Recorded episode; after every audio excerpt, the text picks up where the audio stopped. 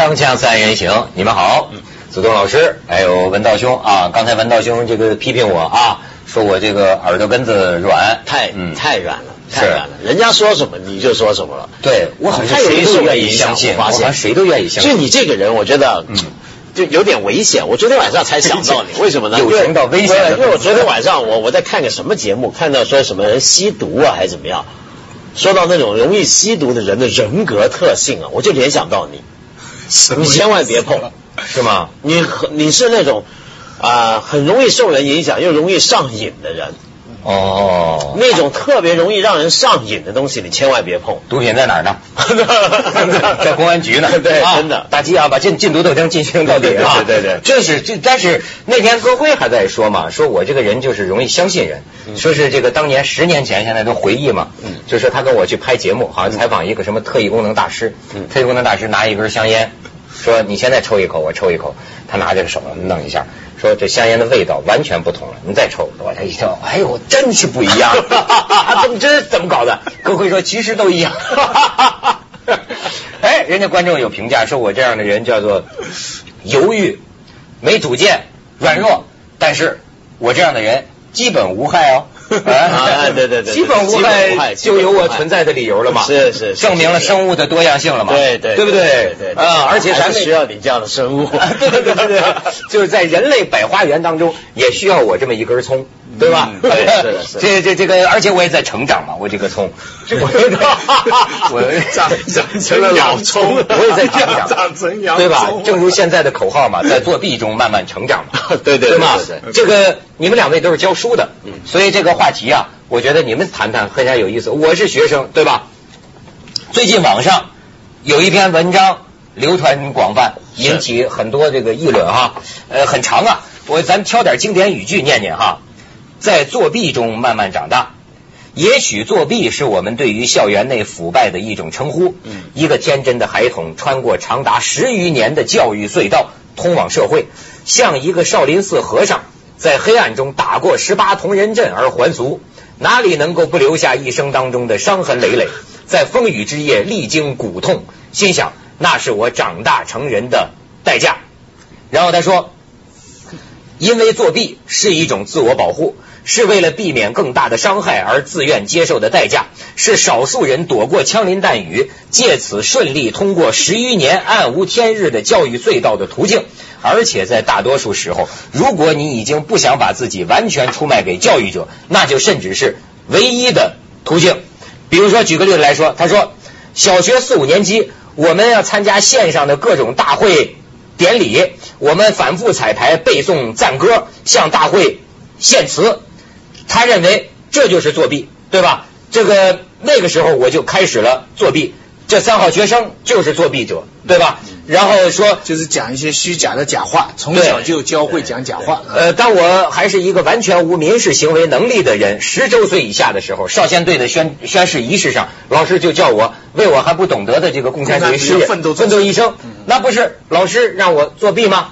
他的意思是说呀，不能说真话的时候，至少我们可以选择不说假话。但是在教育者的命令下，我们往往连不说假话的自由都没有。那意思就是给给考试作弊啊，呃，找辙的一样的哎，我还引证他父亲，他说我父亲是一位退休的中学语文老师啊，他对中学教育的总体评价是不及格，批语是毁人无数。以下是他的原话。说好成绩的人往往太听话，受害最深，丧失灵性；而那些调皮捣蛋，从小学到中学，紧箍咒箍上十来年，差不多都给毁了，一个个唯唯诺诺，充满奴性。啊，他就说调皮捣蛋的才意志坚强，有反叛精神，当面一套，背后一套，加上被老师忽略，反而有空间成长，结果还能成器。这就是为为作弊找寻一种正义的理据，我觉得。其实我觉得这个说法基本上就是不肯冒险，就不想有牺牲，你知道吗？就你可以说这个教育制度有很多问题，有很多不好的地方。如果你很清醒的认识到这个教育是虚伪的，这个教育是不公平的，是有问题的，那你就要选择，选择什么呢？要么我完全顺从他，我努力跟随他的标准，那么去埋没我的良心或者怎么样；要不然你就付出代价，付出代价就我不跟你玩这个游戏。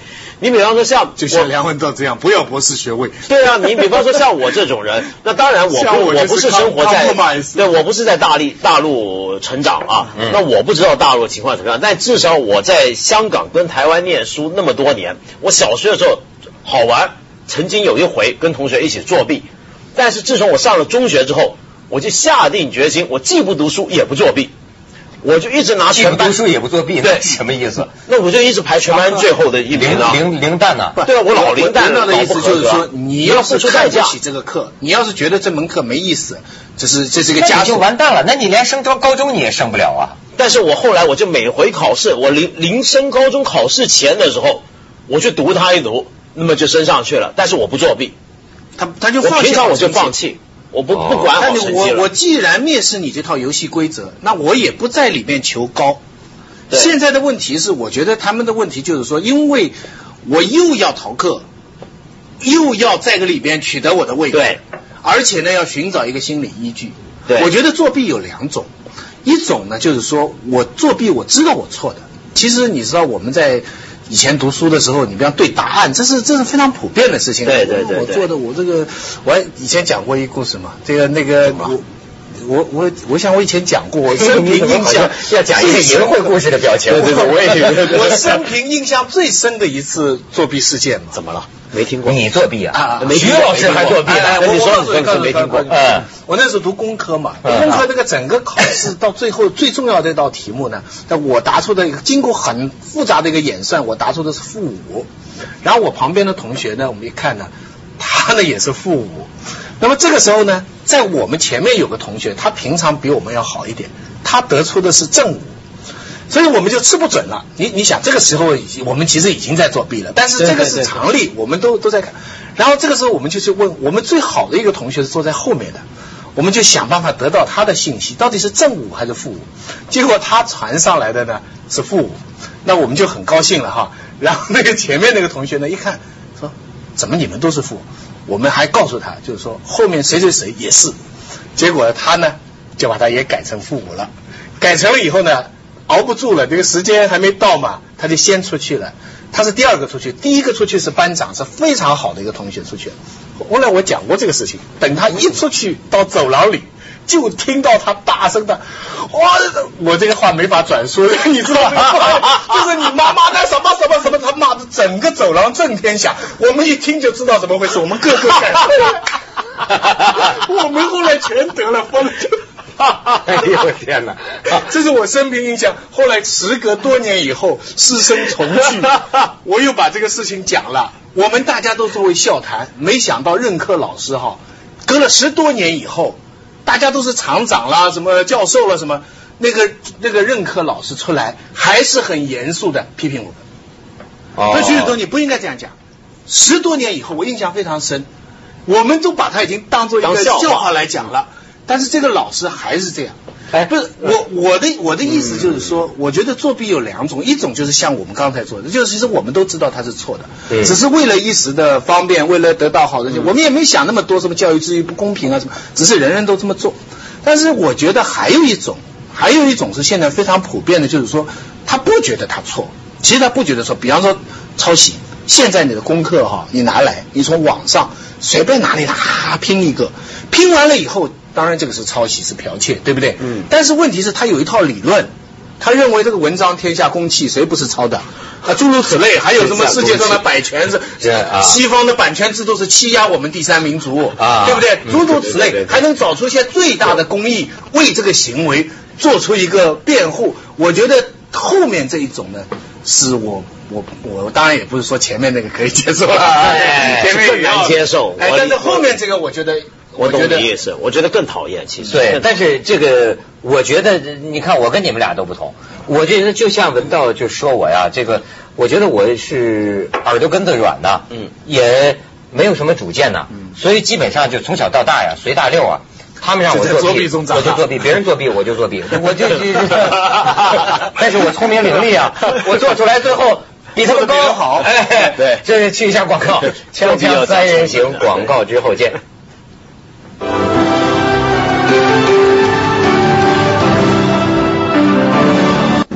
你看，其实我可以作为一个反面教材，提供给大家这个批判啊，就是 在我的反面教材之外啊，我小学、中学、大学都做过弊，这个这个这个是很我忏悔嘛，跟反正管他呢，就是 就是说呀，哎，有个文人叫什么汉奸文人，叫胡兰成，嗯在书里呢，他写过一个事儿，他说另一个汉奸，当时就说逃难，日本鬼子打过来逃难，不惜就日本鬼子打过来汉奸讨论？他投靠了，还没当，还没当，还没当，那个年代都是前汉奸，都都都有逃难。他说他很佩服这个人，说是这个人呢，把这个被人政府高官嘛嗯，把那个高官的这个制服全脱了，啊，换上这个农民的衣服，混在逃难的这个难民当中，作弊。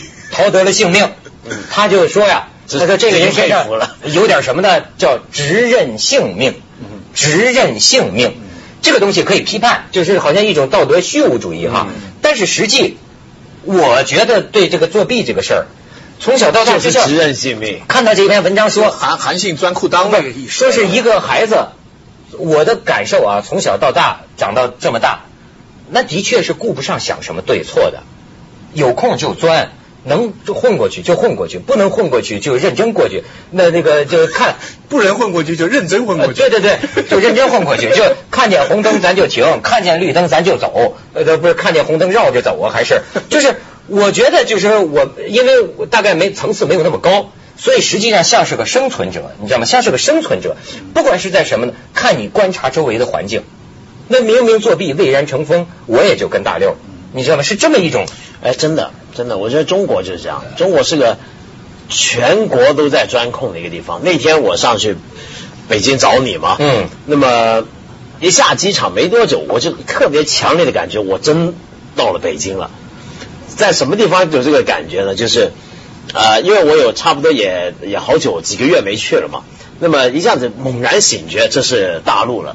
因为在打的等着出租车的时候，我前面几个都是老外，大家排着队，突然之间后边两个女的，我们同胞啊，唰走超过十几个人跑到最前头去，那一伙老外是傻了，你知道吗？那伙老外就这事儿不知道该怎么理解，他们是不知道该怎么处理，然后我们也没吭声，但是就随着他。但你，我觉得他们走的时候那种感觉就是，他们也完全不在乎，就那两个女的，就是反正他觉得这有个空位，对有个空位，我为什么不上？就上。这种钻空是从你日常不排队到你作弊，后后面体现是同一种价值。哎，但这种事儿，这种事儿我不会干。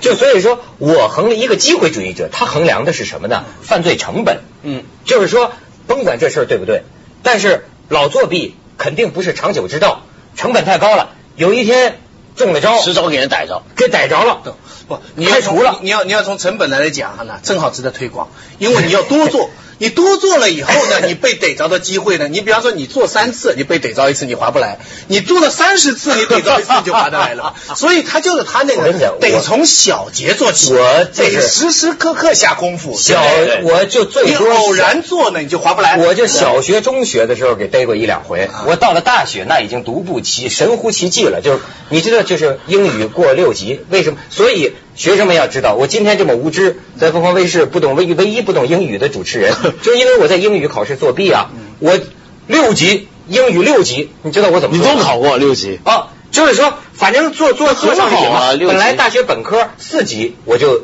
有了，后来我觉得还他妈太管用了哈，再来两级，那我都考过了。怎么考过呢？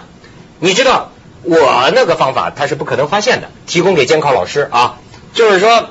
提供给监考老师不是同学啊。他没，就是说，因为那个时候我们的英语是标准化试题，一百二十道题，A、B、C、D 四个选择答案，对吗？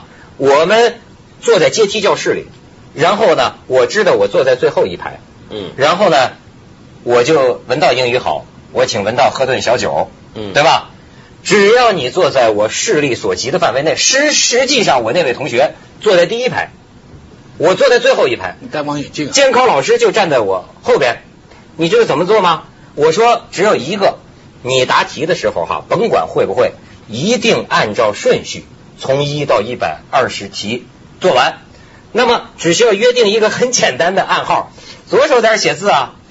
要如果你选 A，手就放这儿，B、C、D、A、B、C、D 这样的话，我在最后一排看着他，跟着他写下来，我很有职业道德的。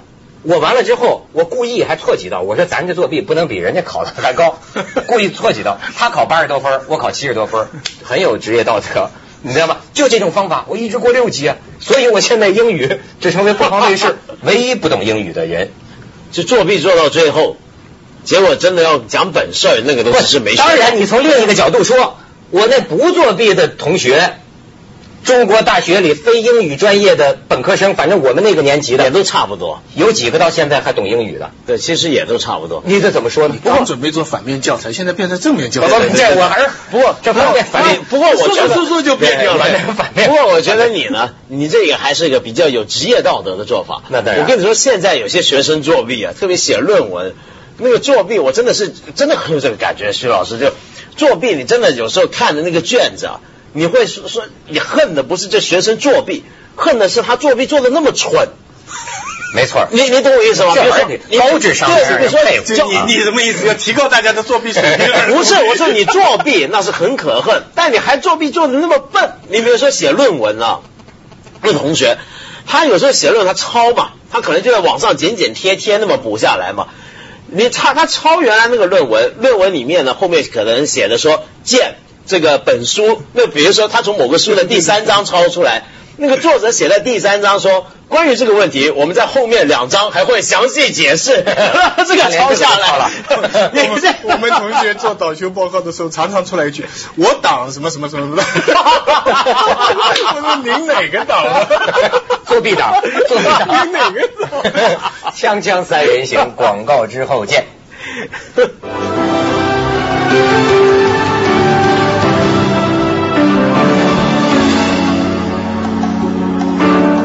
我想起当年我们一个公园作弊的那那个情景，我刚才想起来，你觉得是弄得监考老师没办法嗯啊？就是什么呢？全班同学在阶梯教室团团围住，就大家那个就是自由坐嘛，团团围住一个女生，这个女生在中间，就是负责给大家发放消息。老师，最后看见了你那儿鬼鬼祟祟的，可是呢，你要知道这个阶梯教室啊，他走他走他走不过去，这么多这个那个坐那不一大排座位吗？这监考老师要过去到达那个女同学那里，他只是看见有点好像不太对劲，递眼神啊什么的。可是你要过去，你得经过我们这些男同学啊。那你走半天，等你走到跟前儿的时候，什么都没了，你明白吗？我的天就过不去，然后全班同学太荒谬 了，这真是太荒谬了。话说回来，香港的学生的最大的特点，基本上是，尤其在考试这种情况，是绝对不会有人作弊的。不能说绝对，就是说是很极少少、极少很少、很少、极少香港人跟内地的人一样，他们也怀疑这个教育制度，也不满整套东西，也不喜满说假话。但是为什么他们就有一个训练，就使得把这个两个事情分开呢？对，就是我我想讲的，我们不是在笼统的反作弊，我们其实要注意的就是那种作弊有理论。对，啊遵守规则作弊有理啊啊。最近那个花儿乐队那个说歌曲什么涉嫌啊是呃什么抄袭啊什么的。我那天碰见音乐人那个高晓松啊，他就正在跟我们凤凰做连线。他说他的观点就是，他说我觉得就是香港的唱片工业压榨这些艺人，让他们趁着比如红啊，快多出歌、多出作品、多出东西。那这样逼得他们压力太大，哪能一下子做出那么多作品呢？所以只有这样。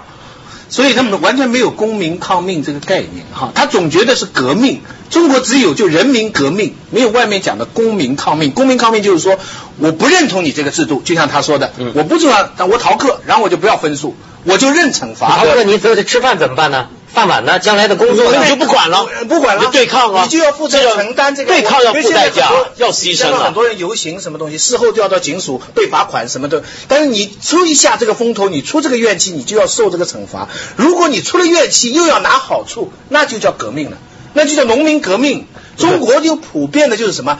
只要我找到一个理儿，你从小教我说假话，那我然后我就跟着这样来，对吧？你帝国主义，你的版，你这个世界上的版权文化侵略，因此我就盗版。你这个从小政府 上面说假，你看这个呃呃，香港的唱片公司压迫我们的艺人，要他们猛出碟，那我就只好抄袭了。那么按照这个说法的话，那什么事儿都能干了。